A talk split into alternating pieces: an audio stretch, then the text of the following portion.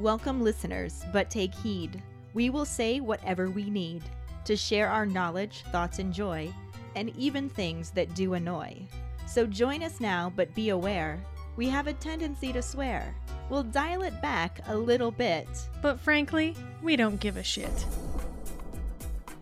Welcome to Just Keep Rolling, a Harry Potter book movie compare and contrast podcast.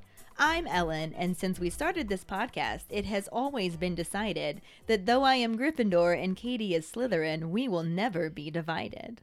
Wow. I would like to just keep rolling. Beyond that, please. But there are more verses. Here's the rolling rehash.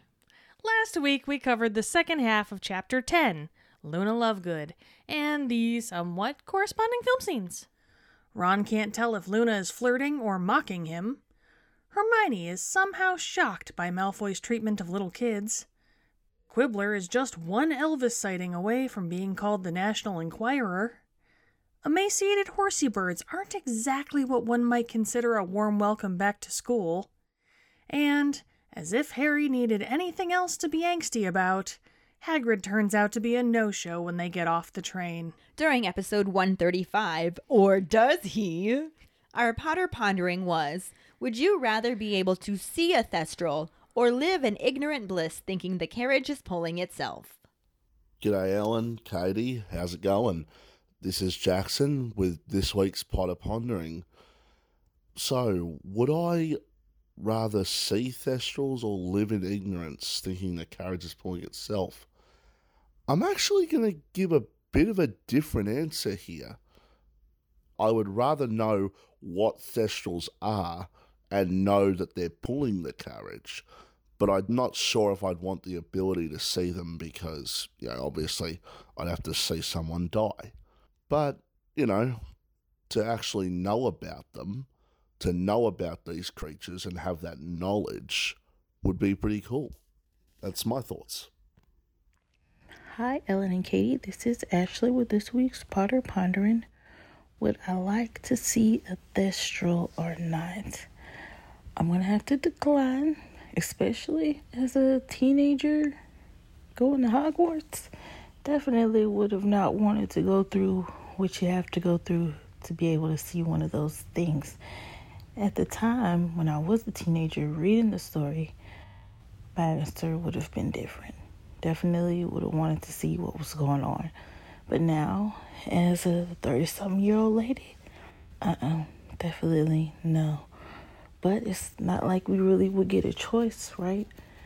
I would like to say that I would be able to see them whether I want to or not, especially as a 30 something year old nurse. Definitely be able to see one. And by the way, my Patronus is a Thestral. Hi there, Quincy here. You know, I had to really think about it, right? Because knowing that something other than magic is pulling the carriages is pretty cool, but you have to think at what cost does that take for you to know what is actually pulling the carriages, right? Because you have to see somebody physically die in order to see the Thestrals pulling the carriage. That's where I'm kind of like iffy about.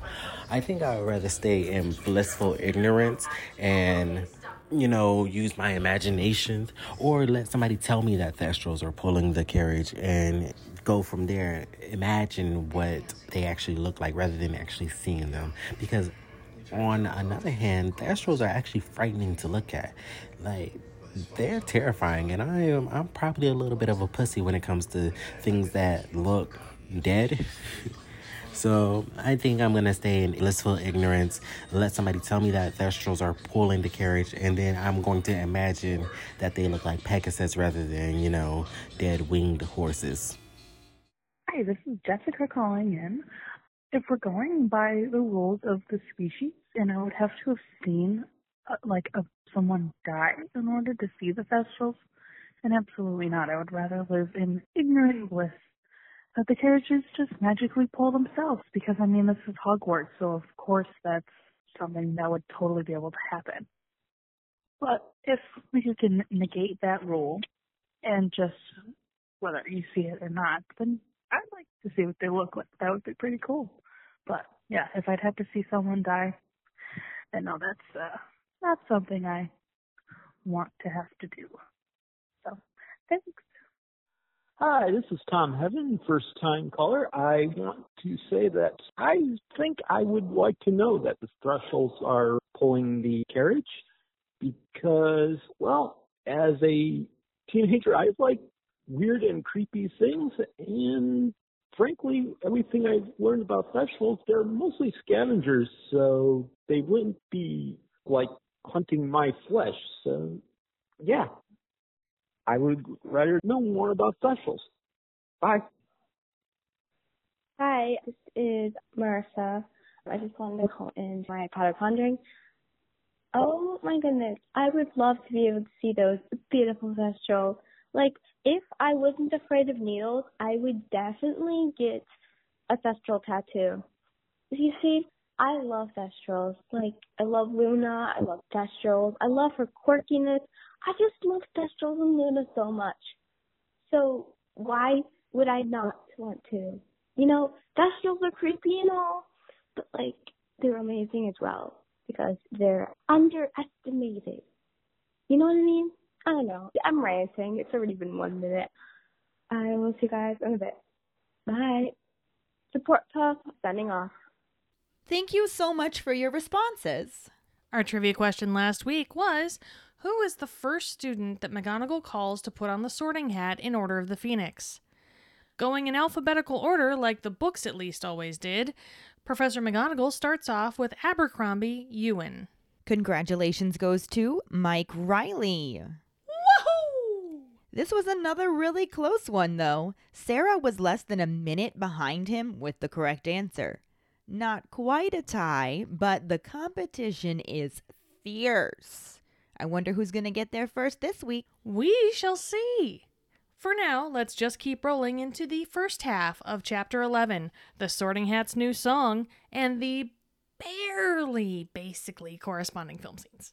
Chapter 11 The Sorting Hat's New Song, Part 1. Harry doesn't want to tell his friends that he and Luna are having the same hallucination, so he doesn't say anything else about the horses. Ginny asks about the Grubbly Plank woman, wondering if Hagrid left, and Luna says she'll be glad if he has since he isn't a very good teacher. Harry, Ron, and Ginny all angrily say that he is, and when Harry glares at Hermione, she clears her throat and unconvincingly says he's very good. Luna replies that they think he's a bit of a joke in Ravenclaw, and Ron snaps that she has a rubbish sense of humor. She isn't fazed by Ron's rudeness and merely stares at him like he's a mildly interesting television program. The carriages continue down the road, and as they pass through the tall stone pillars with winged boars on either side of the gates to the school grounds, Harry leans forward to check for any lights on in Hagrid's cabin. But the grounds are completely dark. Hogwarts Castle is looming closer and closer, and the carriages stop when they reach the stone steps leading up to the oak front doors. Harry gets out first and again looks for lit windows down by the forest, but still doesn't see anything. He instead looks back at the strange skeletal horses, half hoping they've vanished, but they're still there, blank white eyes gleaming. He remembers the one other time he could see something that Ron couldn't in the mirror of Erised, but doesn't think that really applies. If Luna is to be believed, then the horses have always been there, but invisible, and he doesn't understand why he can all of a sudden see them, but Ron can't. Ron then asks Harry if he's coming or what, and Harry quickly says yeah before they join the crowd hurrying inside the castle. They all file into the great hall, seeing the familiar ceiling enchanted to look like the sky, candles floating along the tables, and the silvery ghosts among the mingling students. Harry notices people put their heads together and whisper as he passes, but grits his teeth and pretends not to see them. Luna drifts away to the Ravenclaw table, Ginny joins some Gryffindor fourth year students, and Harry, Ron, Hermione, and Neville find seats together. Parvati Patil and Lavender Brown give Harry an overly friendly greeting, which makes him sure they had just stopped talking about him. But he's more concerned about Hagrid's absence to really care at this point. He tells Ron and Hermione that he isn't there, and the three friends begin talking about if he left or has been hurt or something. Harry thinks his absence could have something to do with his mission for Dumbledore, which reassures Ron, though Hermione isn't convinced. She continues to scan the staff table and sharply asks who the woman dressed in all pink talking to Dumbledore is.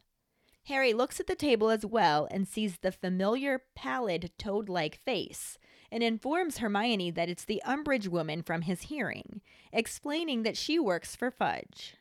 Ron mocks her fluffy pink cardigan, but Hermione is more curious why she's at Hogwarts. Harry doesn't have an answer, but Hermione already seems to have figured it out, and she isn't happy about it. He's not sure why, but is distracted by the arrival of Professor Grubbly Plank and knows the first years must have reached the castle. A few seconds later, the doors open, and the long line of scared looking first years follows Professor McGonagall into the Great Hall. McGonagall carries a stool and the patched and frayed hat to the front of the hall, sets them down, and steps back. The rip near the hat's brim opens like a mouth, and the sorting hat begins to sing a song about when the founders started the school and how it eventually caused a rift in their friendships, ultimately ending in Slytherin leaving the school. The hat sings a warning about how they must be united to avoid crumbling within and the fear that sorting will continue the divide. Everyone claps, but also begins to mutter about how different the song is this year. Hermione wonders if it's ever given warnings before, and nearly headless Nick informs her that it has. Before he can go into any detail, Professor McGonagall begins to call out the students in alphabetical order, starting with Abercrombie Euan. A terrified looking boy stumbles forward and puts the hat on his head. And after a moment, it yells, Gryffindor! As the long line of first years gets shorter and shorter, Harry can hear Ron's stomach growling. Finally, McGonagall calls out the final name, Zeller Rose, who gets sorted into Hufflepuff, and McGonagall removes the stool and hat. Dumbledore stands to welcome the newcomers and says there's a time for speech making, but this is not it. He finishes his statement by saying tuck in and throws his beard over his shoulder as he sits down and the food magically appears in front of everyone. As Ron digs into the food, Hermione asks nearly headless Nick about the hat giving warnings and learns that whenever the hat detects periods of great danger for the school, it always gives the same advice stand together, be strong from within. Ron asks an unintelligible question through a mouthful of food and then swallows and repeats it, wondering how it can know if the school is in danger since it's a hat. Nearly headless Nick figures that it must hear things since it lives in Dumbledore's office. Harry glances over at Draco Malfoy and says that it's a fat chance all the houses will be friends. Nick admonishes him for having that attitude, pointing out that he would never dream of seeking an argument with the Slytherin's ghost, the Bloody Baron. Ron says that's because he's terrified of him, and an offended Nick begins to defend himself, saying he has never been guilty of cowardice in his life, commenting on the noble blood that runs in his veins, and prompting Ron to cut him off and question whether there is still blood in his veins. This only annoys Nick further, and Hermione tries to reassure him that Ron wasn't really laughing at him. She shoots Ron a look who attempts an apology, but once again has such a large mouthful of food he can only manage a mumble. Nick rises and sweeps away from them, and Hermione snaps at Ron, who seems completely oblivious to his rudeness. Harry is too used to this bickering to bother trying to reconcile them and instead just focuses on his food. When everyone is finished eating, Dumbledore again stands to give his actual start of term speech. The hall immediately falls silent and Dumbledore begins speaking, reminding the students that the forest in the grounds is out of bounds. Mr. Filch, the caretaker, has asked him for the 462nd time to remind them that magic is not allowed in the corridors between classes, along with a long list of other things that is attached to Mr. Filch's office door. He then welcomes back Professor Grubblyplank as the Care of Magical Creatures teacher and introduces Professor Umbridge as the new Defense Against the Dark Arts teacher. The trio exchange panicked looks because Dumbledore doesn't mention how long Grubbly Plank will be teaching. And the headmaster continues his announcements. Before he can tell them when Quidditch tryouts will take place, he stops talking and looks around at Professor Umbridge, who has cleared her throat and is standing with the intention of making a speech of her own. The movie section starts off with Hermione, Ron, Harry, and Neville joining the blonde girl in the carriage. Hermione introduces her to everyone as Loony before correcting herself to say Luna Lovegood. They all look around awkwardly, with Neville completely avoiding looking towards Luna, until Hermione attempts to make conversation by calling her necklace interesting. Luna looks down at the trinket hanging around her neck by a thin blue ribbon and informs them all that it is actually a charm. She leans towards the very uncomfortable Neville, lowering her voice and informing him that it keeps away the Nargles. As everyone continues to stare anywhere but at the strange girl, she continues speaking, saying that she's hungry and hopes there is pudding. The scene transitions to the carriages making their way down a lantern lit but still dark path, and Ron and Hermione whisper about having no idea what Nargles are. It then cuts to the Great Hall and pans over the Ravenclaw table, where the students are happily eating, and shows Luna smiling as she serves herself some pudding. The camera then switches to a wide view of the whole Great Hall before focusing on Seamus Finnegan giving Harry a strange look. A confused and slightly dejected Harry looks away from him, but before he can ponder on the look, his thoughts are interrupted by Professor Dumbledore, who calls good evening to the children and begins to announce the two staffing changes for the year. He welcomes back Professor Grubbly Plank and gestures over his shoulder to her at the staff table, while explaining that she will be taking over care of magical creatures while Professor Hagrid is on temporary leave. The camera briefly shows a confused Harry before panning over the staff table and settling on the woman from Harry's hearing, who is sitting next to Professor Snape. Dumbledore continues his speech, welcoming Professor Dolores Umbridge as the new Defense Against the Dark Arts teacher. She is dressed all in pink tweed with a matching pink knit hat and gives a little high pitched giggle in acknowledgement to the welcome. So again, we have a couple of sections that don't really line up, mm, although it's mostly just in detail. The gist of it is kind of there. The setting, They got off the train and they took a carriage to the castle and they're in the Great Hall. Like that is about it. that's it, bare bones, just it's like very a bare Thestral. boned, yes. but the second half of this actually lines up much better, so we kind of had to split it that way to get it as close as we could in some fashion. Yeah. So it is what it is. Here we are. We're going to do our best. oh, yes, yes, we are. it starts off in the book with Harry not wanting to tell his friends that he and Luna are having the same hallucination for all he knows. Right? So he just stops talking about the emaciated horsey birds. Probably the right call. Yeah. for the most part. This sentiment is achieved by many vacant looks in the movie, but as we currently have no idea who the blonde girl is yet, it's still slightly different. Mm-hmm. We start off with our heroes joining the blonde girl on the absolutely definitely self driving carriage. Oh, yes, absolutely, definitely. Mhm. Hermione, not Ginny, makes introductions, calling her Loony at first, before correcting herself by saying Luna Lovegood. Luna makes no move to show that she noticed the faux pas, but doesn't that just make it worse? yeah, I don't know. I hate that they had Hermione do this in the movie. I don't know why. Well, so now we've finally gotten to meet Luna in the movie, and I mm-hmm. can see why they streamlined it the way they did. But since Ginny isn't with them to introduce her, it bothers me that it was Hermione, who apparently knows this girl, even though nobody else does. Right? Like, when would she have Ever met her? met her or known her or been around her? Or known to call her Loony Lovegood? Yeah. Because if she knows an insulting nickname like that, you know Harry and Ron know it. Right? It was stupid. It was a terrible streamline. Four thumbs down because I'm doing two and Katie's going to do two with me. Sure. Yeah. Four thumbs down. Yeah. Mm-hmm. But it just felt so out of character for Hermione, too. Ginny, I mean, she's not mean, but at the same time, like, she might have found a little bit of humor in the nickname because she's on the same level as Fred and George with Yeah. their sense of humor and stuff. She also didn't say it to Luna's face no. in the book. True. She told Neville it was only Loony Lovegood. She then opened the door, asked her if it was okay if they joined her, and then introduced her to everybody as Luna. Yeah. They were trying to work that nickname in in a funny way, and they didn't have Ginny in the scene to do it, so they had Hermione do it, which made no sense. And it wasn't funny. ways. No, it wasn't funny. It was it was not funny. awkward. And it was rude. It was just, I, ugh. Yeah. There was absolutely nothing about it that I liked. Yeah. Of all things that they did not cut out. And I'm so sick of them giving Hermione lines that belong to other people. Just saying that right now. I think it's gone on record numerous times that I feel the same way as you on that one. True story. This one just hit differently, I always feel like, because it's just so out of character. I will give it this. it did enhance the awkwardness of the situation, which they needed to establish quickly.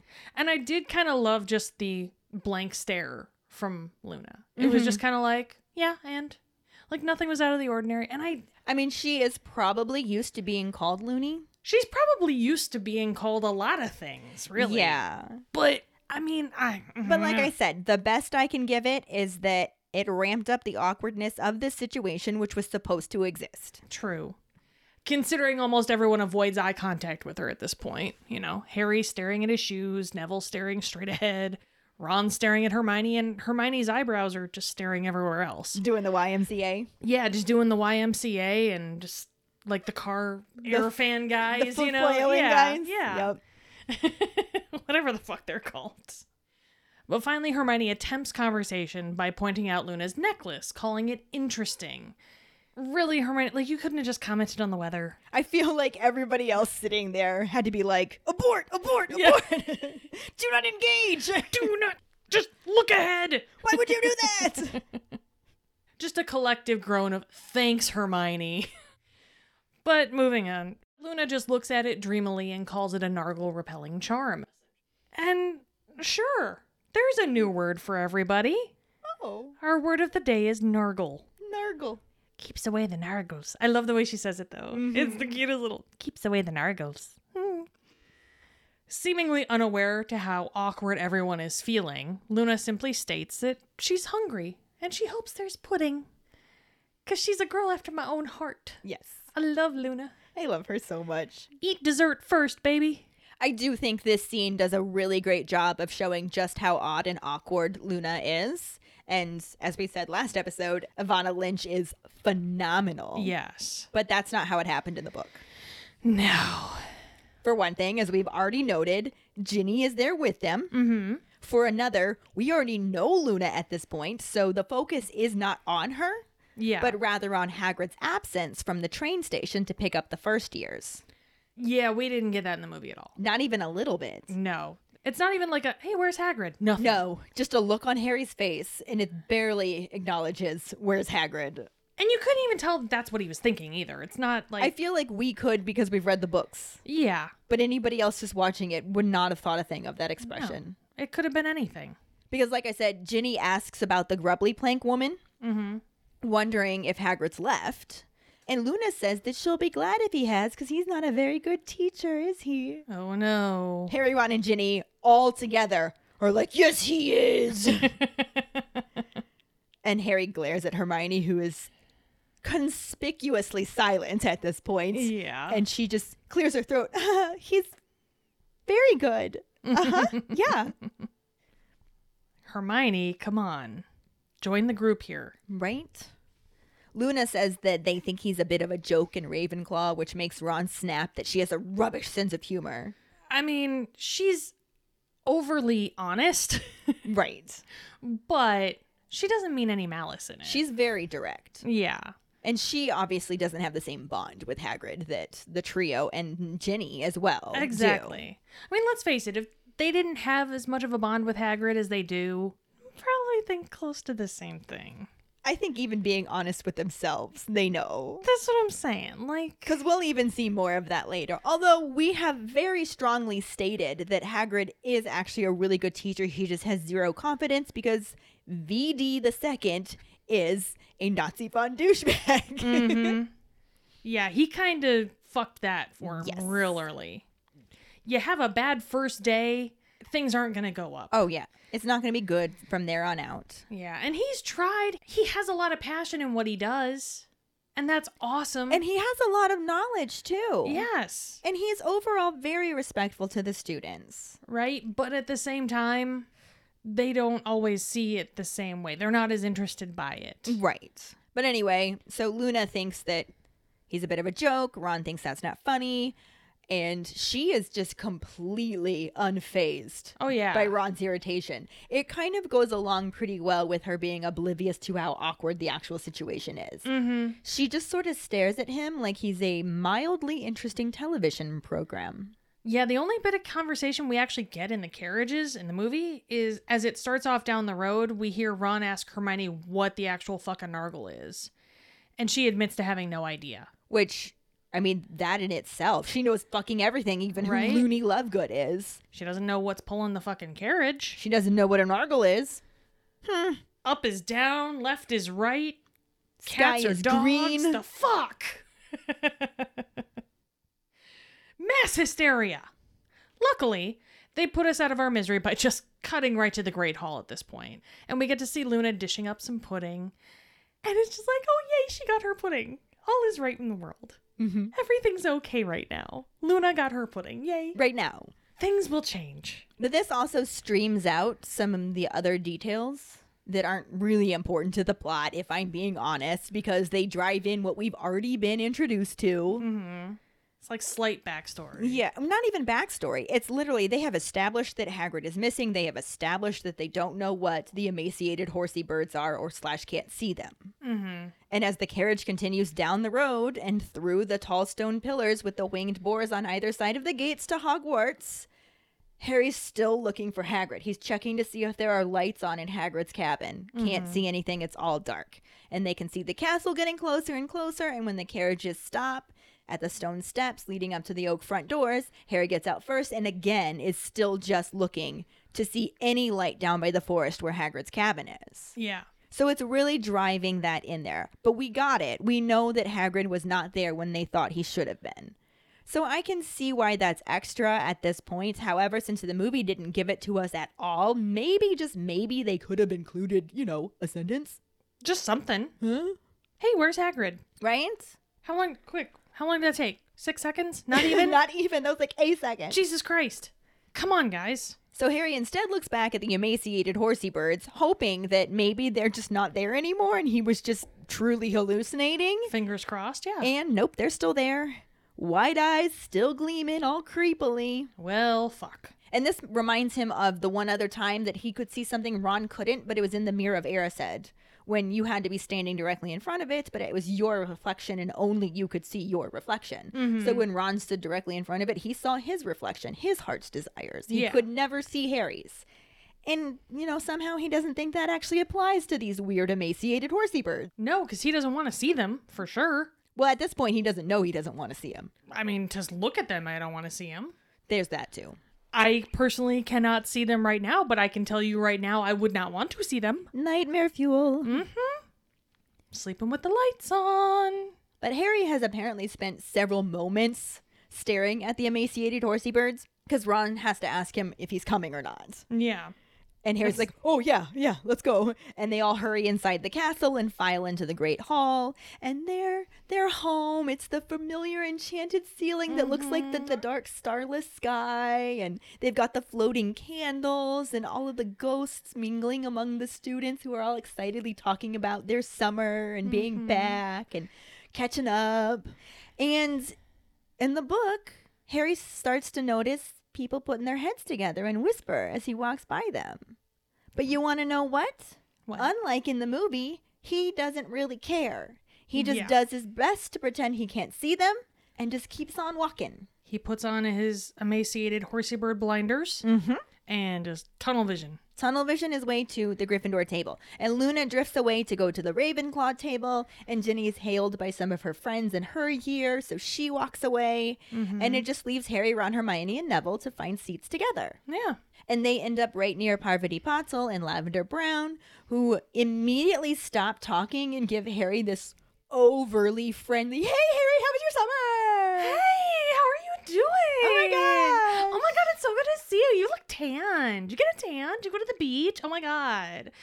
And Harry's immediately convinced that they had clearly just stopped talking about him. Oh yes, of course. But honestly, he's still more concerned about Hagrid's absence to care. Mm-hmm. And we never got any of that. Yeah. No mention of Hagrid's absence up to this point, especially. So even though there is hints of people talking about him, Mm-hmm. it's not really the focus. Yeah. Whereas in the movie, that's mainly the focus, kind of. Yeah. To a certain extent. Because we see Seamus giving Harry some like outright stink eye. He's shooting like ocular daggers at him before he finally turns around and goes back to his meal. And Harry looks away, having no idea why Irish eyes are glaring. And attempts to focus on something else before Dumbledore begins his yearly pep talk. Yeah, so we get that Harry's not really fully concerned about the people talking about him or glaring at him in this case. Yeah. But it's not because he's focused on something else. He's No. well aware of it and just is too concerned about Hagrid to care. Yeah, which is not the impression that we get in the movie No, at all. not at all. No. Because again, there hasn't even been a mention of Hagrid. No, there hasn't, which is frustrating. I think that could have been mentioned. Definitely, for sure. As usual, the book does not launch right into Dumbledore's yearly pep talk Mm-hmm.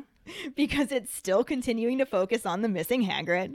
Wait, is Hagrid missing? I didn't Hagrid is realize. missing. What? Harry tells Ron and Hermione that he's not there. I wonder where he is. Hmm. And the three of them all begin wondering where he is. And Harry thinks that his absence might have something to do with the mission that Dumbledore sent him on. I mean, that would make sense. Right. And that Sure. reassures Ron, although Hermione isn't quite convinced.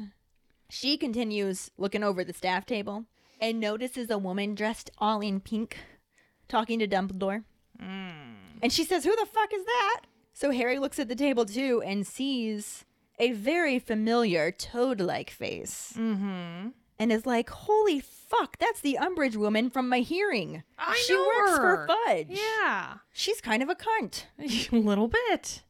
Something similar is mentioned in the movie, but it isn't until she's officially introduced. Yeah. Because she's not even named as Umbridge in the hearing, so we have zero idea what her name is. It's just a random woman in pink that we vaguely recognize from earlier on in the movie. Exactly. And do they even actually show her up there until she's introduced? I mean, you kind of see her in the background, but it's yeah, not like it's a. nothing really to draw attention to her, whereas the book specifically does. Yeah. I mean, Ron mocks her fluffy pink cardigan, which can't really blame him. I mean, how are you not going to? Though Hermione is more curious as to why she's at Hogwarts, but in true fashion, she asks the question and then basically answers it for herself, and it's just like, oh no. Oh Yeah. no. and Harry's like, what are you going on about?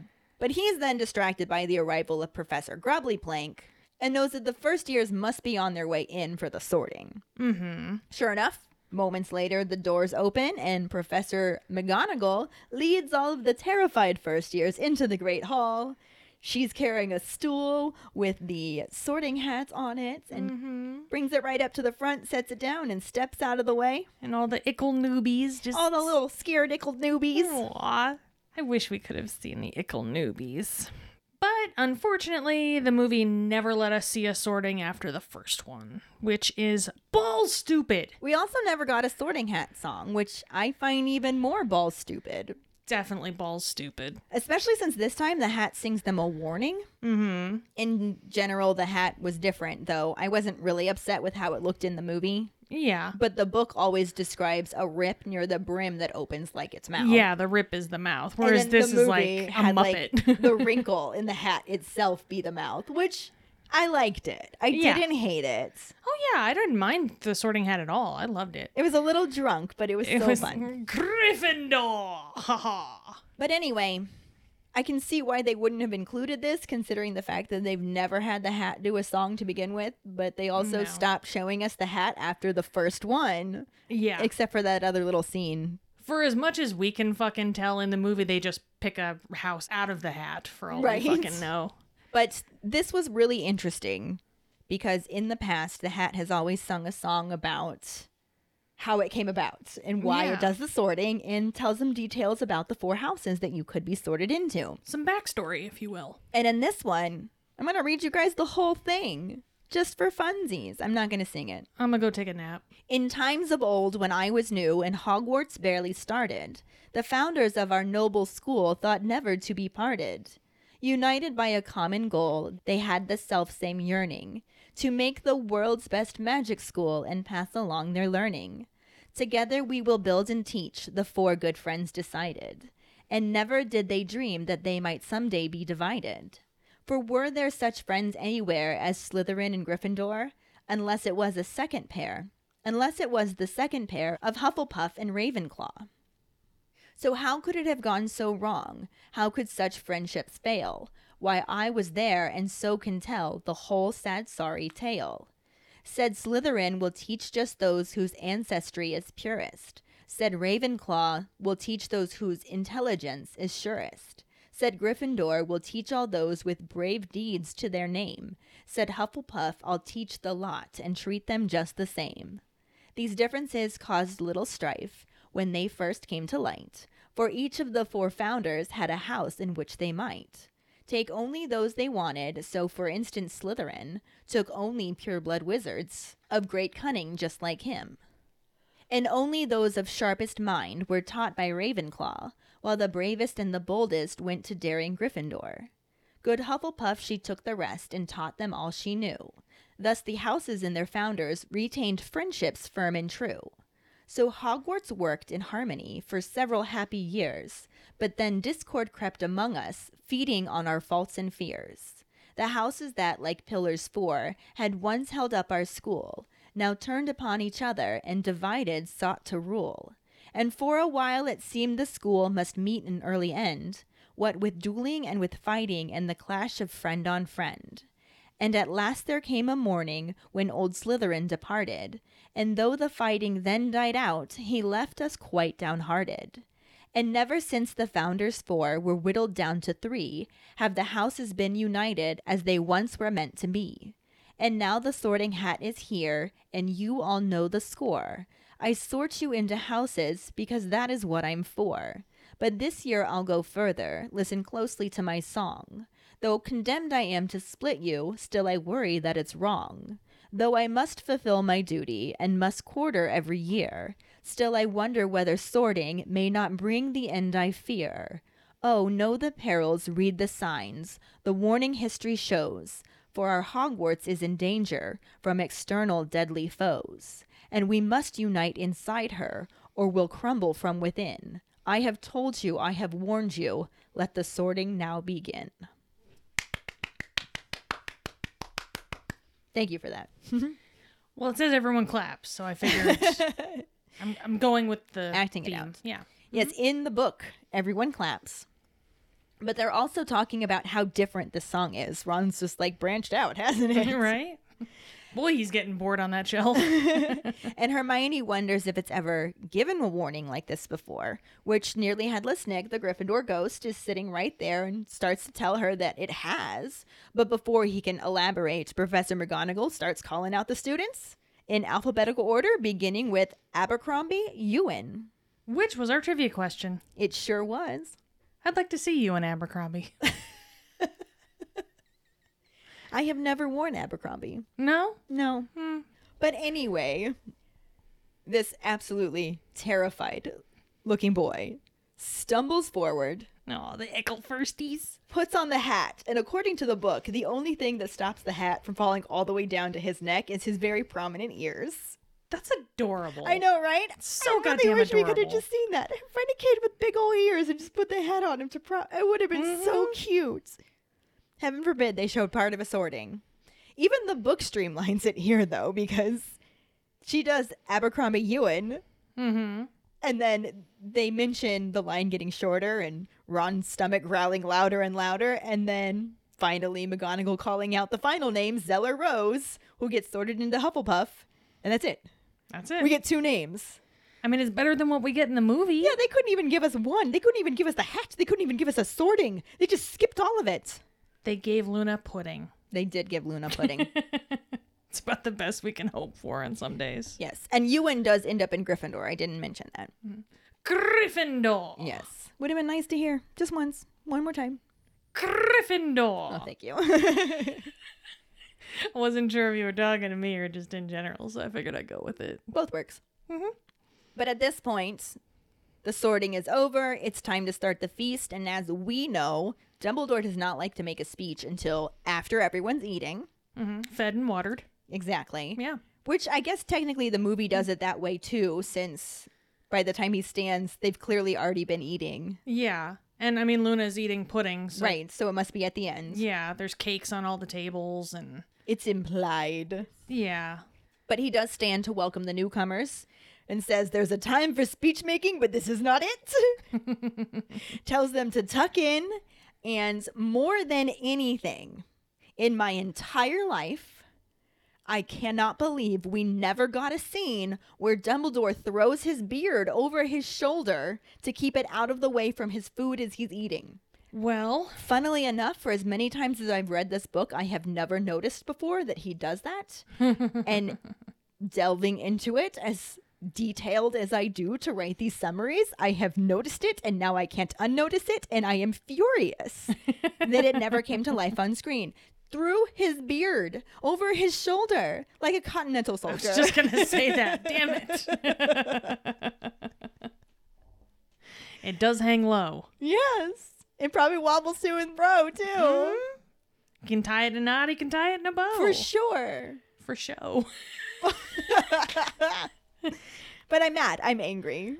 I know it doesn't You, I sound say like you it in look my very voice, angry, except that you don't. But but I really, really, really can't believe this never happened. yeah, For as goofy as they made Dumbledore, hippie Dumbledore, right. in certain moments, like you got to balance out that intensity that he shouldn't have had, except for the appropriate moments, with something. And throwing his beard over his shoulder like a continental soldier would have been perfect. it would have worked. I would have been so happy had I seen that. Especially when I later went back and read it in the book and realized they took it from the book because, huh, but no. Yeah, you're just gonna go on being disappointed. Sorry, Ellen. Mm-hmm. It's the way of the movie. Yates. Yates. Ew, David. but anyway, as Ron's stomach has been loudly protesting during the entire sorting, he immediately digs into his food. Mm-hmm. But Hermione turns back to the conversation with nearly headless Nick about whether or not the hat's given warnings before, and he explains that whenever it detects periods of great danger for the school, it's always given the same advice stand together, be strong from within. We don't get any nearly headless Nick in the movie. No, not since the second one. Ron, being Ron, What? through a mouthful of food, says, I can't know if it's dangerous that. What was that? Well, what he actually said was, How can it know if the school's in danger since it's a hat? Yeah, I don't know how I missed that. That's what that was. Sure. What I love about the book is it's literally spelled O W K U N N I T N O F E S K U S I N, danger, I F Z A T. I am not going to lie to you right now. As we are sitting here and recording, I was trying to read ahead so I know where we were, and I thought you had a stroke. because I forgot about this part in the book. and I'm like, oh, thank God that's not me talking, because I don't know what she's trying to say there. Yeah. Nope, that's Ron talking with his mouth full I was like, do you smell burnt toast, Ellen? frequently. but anyway, nearly headless Nick just kind of ignores his disgustingness and mm-hmm. just first time he just says, "I'm sorry, what?" After he actually understands what Ron says, Yeah. he says that he figures it must hear things since it lives in Dumbledore's office, which is reasonable. Makes sense, sure. Harry takes this moment to glance over at the Slytherin table and take a look at VD2. VD2. what have I started? But he says that it's a fat chance that all of the houses will actually ever become friends. And Nick's just like, well, of course not with that attitude. right? He tries to use himself as an example, saying that even with all of the discord and competition between Slytherin and Gryffindors, I would never dream of seeking an argument with Slytherin's ghost, the Bloody Baron. And Ron says, well, that's because you're terrified of him. Which obviously offends Nick again. Yeah. And he starts trying to defend himself, saying that he has never in his life been guilty of cowardice and starts talking about the noble blood that runs in his veins. And Ron just completely cuts him off because he feels like being an ignorant douchebag right now and just says, Surely there's not still blood in your veins. I mean, I don't really think he was being ignorant at that point. I think he was just being a dick. I don't know, because after Nick gets annoyed, understandably, Hermione's mm-hmm. just like, No, Ron's not really laughing at you. He just, and she shoots Ron a look. Yeah, like, shut the f- dude. What the fuck is wrong with you? Are you kidding me right now? The look I give my husband sometimes. Yeah. So Ron attempts an apology, but has again shoveled so much food into his mouth that all he manages is, "No, I didn't shoot you." another stroke. Which this is clearly not a real apology. So Nick just up and leaves. He's like, "Peace out, yo. I'm not putting up with this disrespect." And Hermione snaps at Ron for being a douchebag or being a jerk, being an asshole, whatever you want to call him. And Ron is completely oblivious to how rude he was. Mm-hmm. He's just like, What? I was just asking a question. But you weren't though. You were being a dick, and you know you were being a dick. I don't know. Sometimes I'm not sure about him. I think he knows he was being a dick. She's a nightmare, honestly. No wonder she hasn't got any friends. I don't know if he realizes it sometimes. I mean, I think that that's true, but I also think it's partially because he just doesn't have the filter to be Yeah. like, "Hey, I shouldn't say that out So loud." is this our Potter pondering? Was Ron being a dick? Was Ron- Or was yeah. he just ignorant and oblivious? Is he just that dumb, or was he trying to be a dickhead? And Harry's just over there focusing on his food because he's too used to this bickering now. And he's like, I'm Right. not going to bother at all. They can just, they'll get it out of their system. And I'm just going to eat my food. Mm-hmm. Yummy Hogwarts feast. Treacle tart. Yay. I'm back at Hogwarts. I'm back at Hogwarts. You guys can't fuck this up for me right now. Unless, of course, you're watching the movie. Yeah. But we're not quite there yet because we still have to get to the point where it lines back up, Mm-hmm. Which we're almost there. It's almost about to line up. Say, does it? So everyone finishes eating, and Dumbledore stands a second time to give his actual announcements mm-hmm. after everyone's been fed and watered. Yes. And because he never has to yell to get anyone's attention, when he stands, the hall immediately falls silent. mm-hmm. So Dumbledore begins speaking, and he tells all of the students, the younger ones especially, but some of the older ones too, that the forest on the grounds is out of bounds. Mm-hmm. Ron, Harry, and Hermione all guiltily look at each other at this point because they know he's talking to them. I mean, unless you get detention, there's that. you know. Unless you follow the spiders. You know. Unless your middle name is Meddling Marie Potter. James meddling Marie. James Potter. Meddling Marie Potter. I feel like Niffler should be in there too. James Niffler meddling Marie. Harry James Niffler meddling Marie Potter. Anyway, Dumbledore also informs them that Mr. Filch, the caretaker, has asked him for what he says is the 462nd time to remind them that magic is not allowed in the corridors between classes, along with a whole bunch of other banned items in which the full list can be viewed posted on Mr. Filch's office door. Most of which were only on that list because of Fred and George, is my guess. And the list probably started because of James and Sirius, though. Well, let's be honest. Definitely. but you know what? It doesn't matter because not a single bit of that happens in the movie. Except, you know, Dumbledore is speaking. So Ding. I guess that's a ding, sure. This is basically the only part that really lines up well. Mm-hmm. In the book, Dumbledore then welcomes back Professor Grubbly Plank because we saw her when Hagrid was on hiatus Sure. during the whole horsey bird, not the emaciated horsey bird, just No. the regular horsey bird situation. The well fed horsey birds. Yes. Mm-hmm. on Malfoy's flesh. anyway, she's back as the Care of Magical Creatures teacher. And then he also introduces Professor Umbridge as the new Defense Against the Dark Arts teacher. Similarly, in the movie, he welcomes back Professor Grubbly Plank, who is taking over for Hagrid, who is possibly off spelunking with Madame Maxime. I don't know. Sounds like something they might be doing. So this is interesting because this is the first time it has been acknowledged that, Hagrid's Hagrid is there. missing. Yeah. And it's also not been addressed No. in the book. Dumbledore just welcomes Grubbly Plank back. He doesn't say for Hagrid. Yeah. He's not trying to draw attention to the fact that Hagrid is not there. He's just trying to, she's here, move along. Yeah, whereas in the movie, Dumbledore specifically says while Professor Hagrid's on leave. Right. And it just doesn't say why or anything like that. and but that is the closest that we get to, hey, Hagrid's gone. Yeah.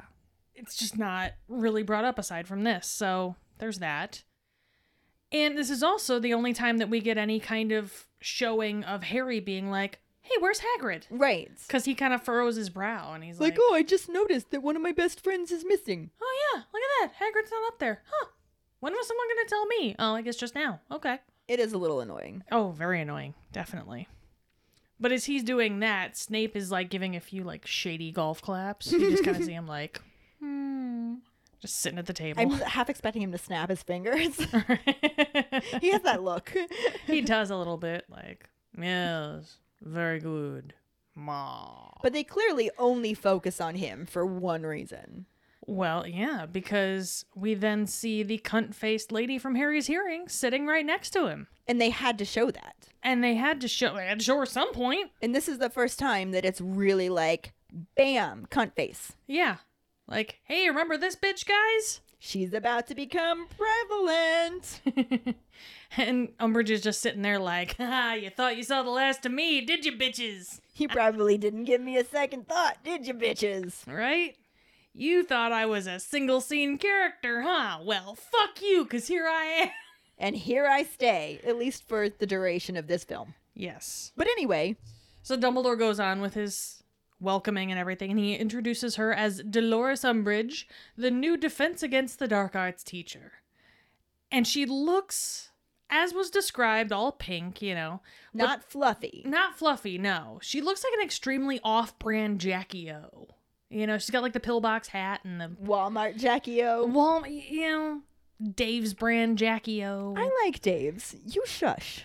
Generic. She's a generic Jackie O who is in a room full of funhouse mirrors. You know what I mean? Like, she's off. She's She is off. definitely off. She's store brand funhouse mirror Jackie O. That's all I'm saying. But she squeaks out her little high pitched giggle. and Dumbledore wishes her luck with an almost undetectable amount of shade. I'm sure you'll all join me in wishing her good luck.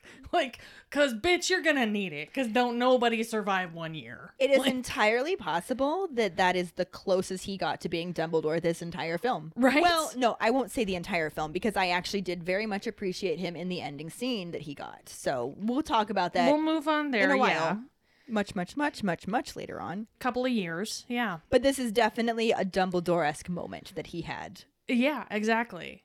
And he quickly tries to move on from it. Like, he tries to just be like, you'll all join me in wishing her luck. Moving on. I didn't say mm-hmm. anything. But she does her little.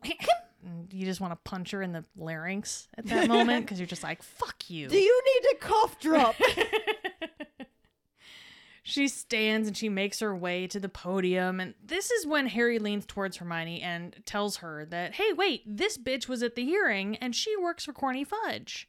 Since Harry already shared that tidbit of information earlier, at this point the trio all just exchanged panic looks because, like I said before, Dumbledore doesn't mention Hagrid being gone or how long Grubbly Plank will be there. Mm-hmm. Then Dumbledore continues to make his announcements, but before he can tell them when Quidditch tryouts will take place, he stops talking and turns to look at Cuntface, who has cleared her throat and is standing with the intention of making a speech of her own.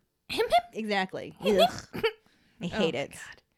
Which, right there, nearly identical to the movie. Yeah, it starts to line up. I said a little. Mm-hmm, a little bit, sure. But yeah, she stands up, and Dumbledore is just about to explain that he is the only speech making motherfucker in the room. But this Pepto Bismol bitch pays him. Pepto Bitchmall. Pepto Bitchmol. I think she just got her nickname, Yes. However, unlike Pepto Bismol, she upsets my stomach. which is why she's not Bismol. She's Pepto Bitchmall. Bitchmol! But anyway, Pepto Bitchmol pays him no mind and just starts in on her own tirade. And this is where we're going to cut off the book and movie, and we'll finish it off next week. Since we still haven't gotten to much of the Pepto Bitchmall's best moments, we're going to put off talking about Imelda Staunton, but we are getting there. Oh, yeah. I know we've been false leading you towards our tirade about her in an awesome way. But you now way. have Yeah. her nickname. But now, yeah, now we have her nickname.